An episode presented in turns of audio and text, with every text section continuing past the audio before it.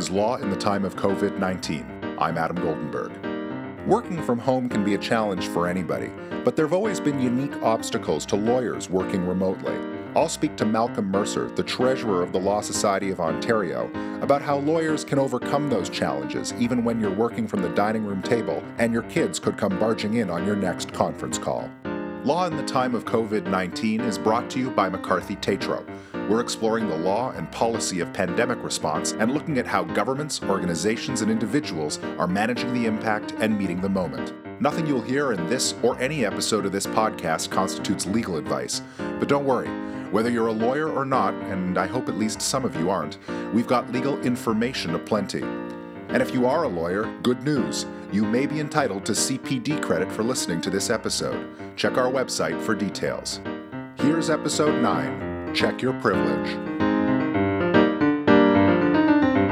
Lawyers keep other people's secrets. For hundreds of years, the laws and rules of privilege, confidentiality, and professional responsibility have sought to ensure the integrity of the administration of justice and to maintain public confidence in the legal profession. The English courts first refused to require a lawyer to reveal what we would now call privileged information in 1577 in a case called Berd and Lovelace. In ordinary circumstances, ensuring privilege and confidentiality can involve, among other things, securing your workspace at the end of the day. But what if that workspace is also your home? And not just your home, but someone else's home too. You've probably seen the clip of Professor Robert Kelly of Pusan National University in South Korea being interviewed on the BBC back in March 2017. First one kid, then another, then the professor's wife all burst into the frame. If you haven't seen it, pause this podcast, Google Robert Kelly BBC, and watch the video immediately. At the risk of sounding like something of a killjoy, lawyers have a professional obligation to keep snafus like that from happening in certain circumstances. But in close quarters, that can be all but impossible. So, what are we to do? And how can our clients be confident that their secrets are still safe with us? To find out, I spoke with my colleague Malcolm Mercer Malcolm is counsel in and the former co leader of McCarthy Tétrault's National Litigation Group. He's also our firm's former general counsel. Since 2018, Malcolm has served as treasurer, that is, the elected head, of the Law Society of Ontario, which regulates the legal profession in our province. Treasurer Mercer, thank you for joining me. Thank you. So, if I can start with the big picture here, a lot of lawyers, including me, are working from home more than usual or for the first time. And as we do that, we're encountering challenges with protecting client confidentiality, ensuring solicitor client privilege that are easier to maintain when you are working in a law office than when you're working in a home office.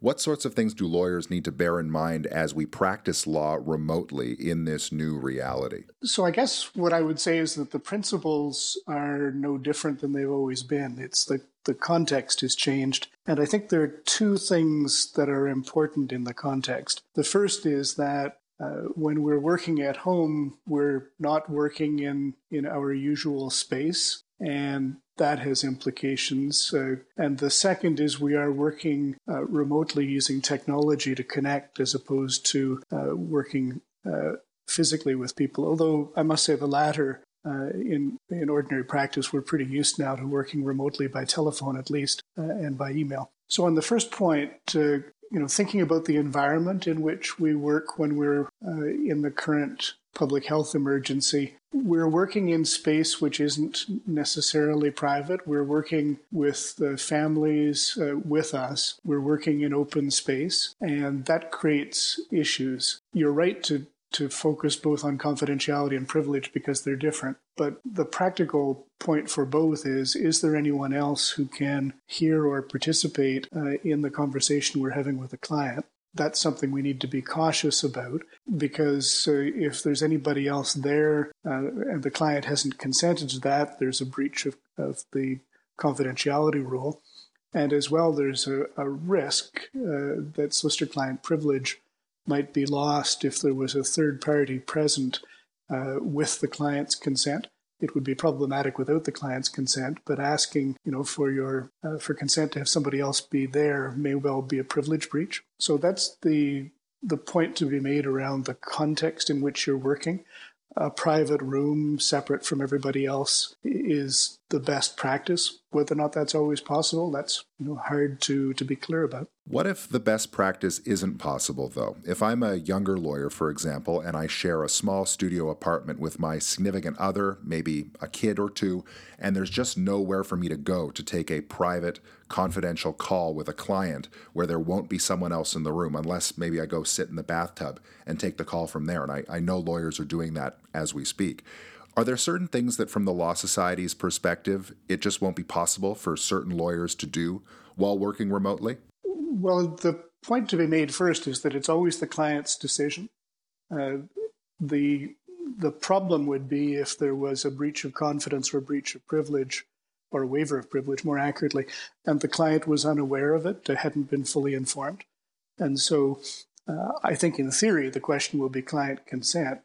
Uh, practically, I think there are there must be answers most of the time, even where one is physically in the same space. You know, maybe it's a matter of putting, uh, asking the pe- person you're living with, assuming it's an adult, simply to uh, to go on headphones and listen to uh, to something else for a time. There are ways, I think, of creating uh, privacy even in close proximity.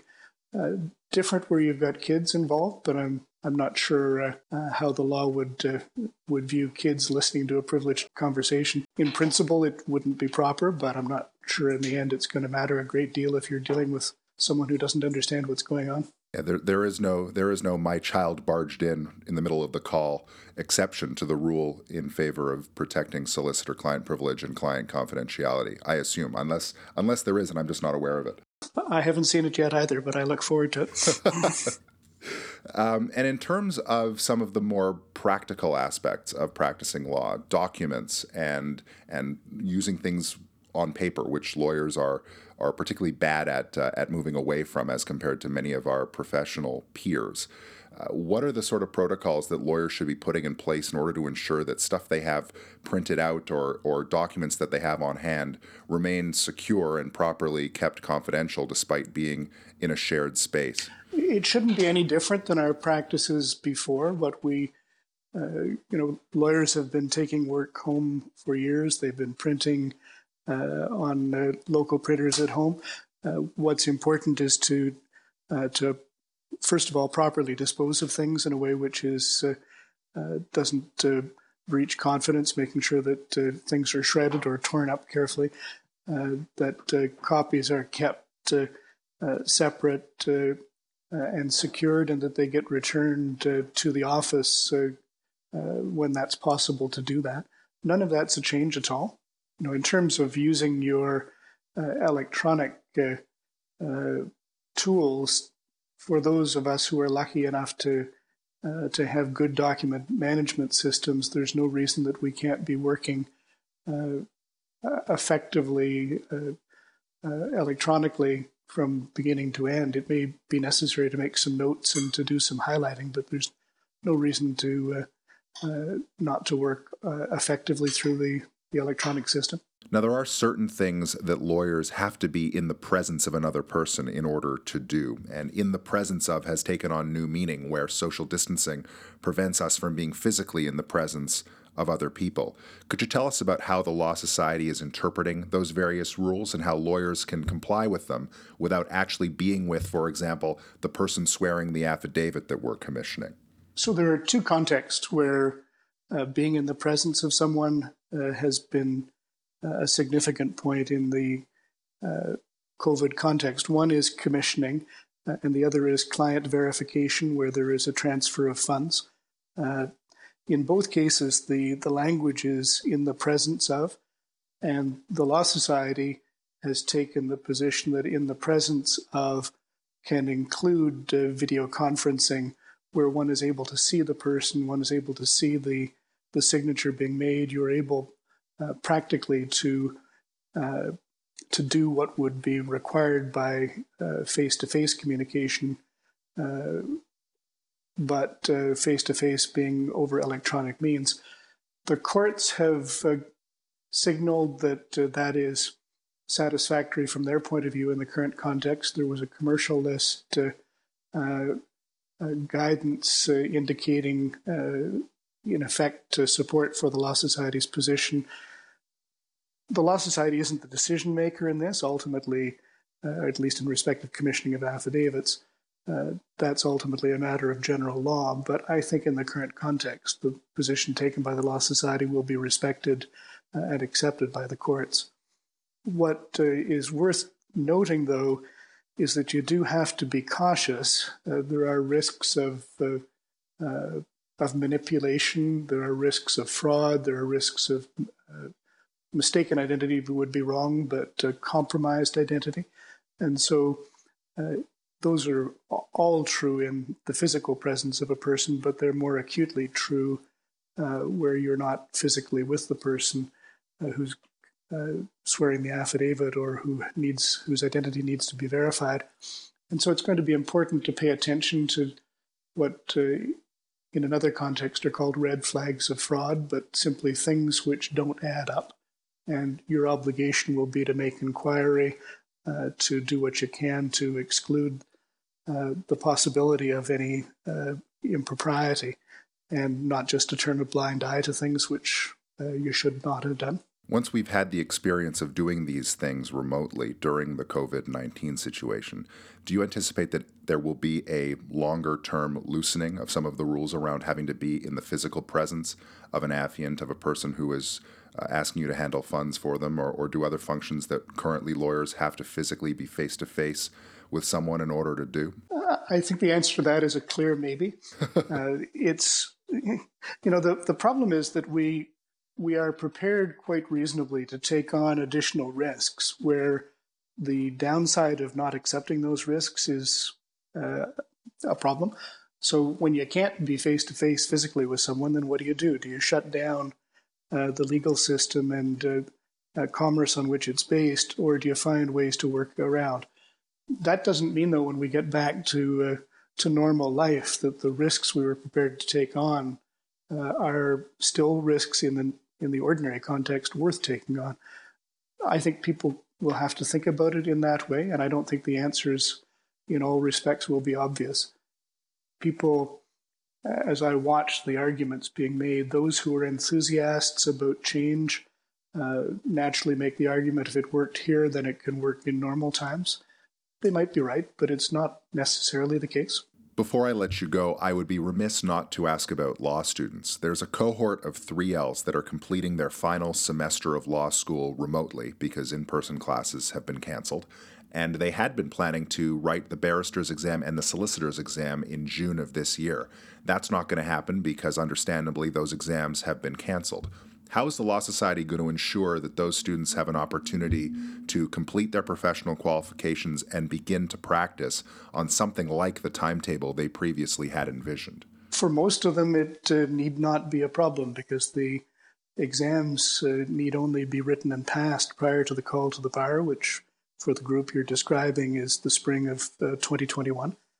So writing them later is the practical answer to that.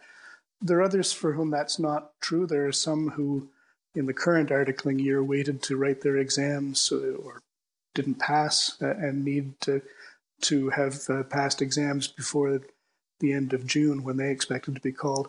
That'll be a problem for them. It'll be uh, a problem for some of the uh, NCA students, depending on where they are in the system. The question that we have to address, uh, I think, is uh, should there be uh, another way around for that smaller group that uh, uh, for whom in-person exams in the fall or the winter wouldn't be the complete answer.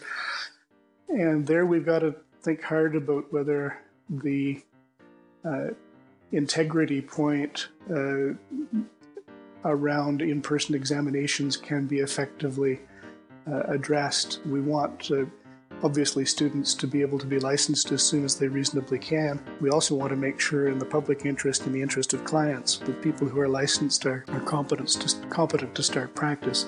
And that's one of the reasons that we've had in person exams. Treasurer, thank you so much for your time. Thank you. Malcolm Mercer is counsel in McCarthy Tétrault's litigation group in Toronto and treasurer of the Law Society of Ontario. This has been episode 9 of Law in the Time of COVID 19. If you liked what you heard, please subscribe and tell your friends to do the same. We also hope you'll send us your suggestions for future episodes. We want to talk about what you want to hear about. You can reach me on Twitter at, at Adam Goldenberg or by email at agoldenberg at mccarthy.ca. Pour plus de contenu de McCarthy Tétro, ne manquez pas notre balado de la langue française, Le droit au temps de la COVID-19, animé par ma collègue Christelle Chevalier. This episode was produced by Pippa Leslie, Chloe Thomas, and me. Special thanks to Lara Nathans, Trevor Lawson, Judith McKay, Elizabeth Burks, Ali Adams, Tommy Barbieri, Samantha Chown, Kathleen Hogan, Taryn Hunter, Andrea Watson, Matilda Kramertz, and the entire team here at McCarthy Tétrault. Not literally here, of course, but you know what I mean. Make sure you check out our firm's COVID 19 hub, which you can reach from the main page of our website at www.mccarthy.ca. This is Law in the Time of COVID 19. I'm Adam Goldenberg. Thanks for listening, and please wash your hands.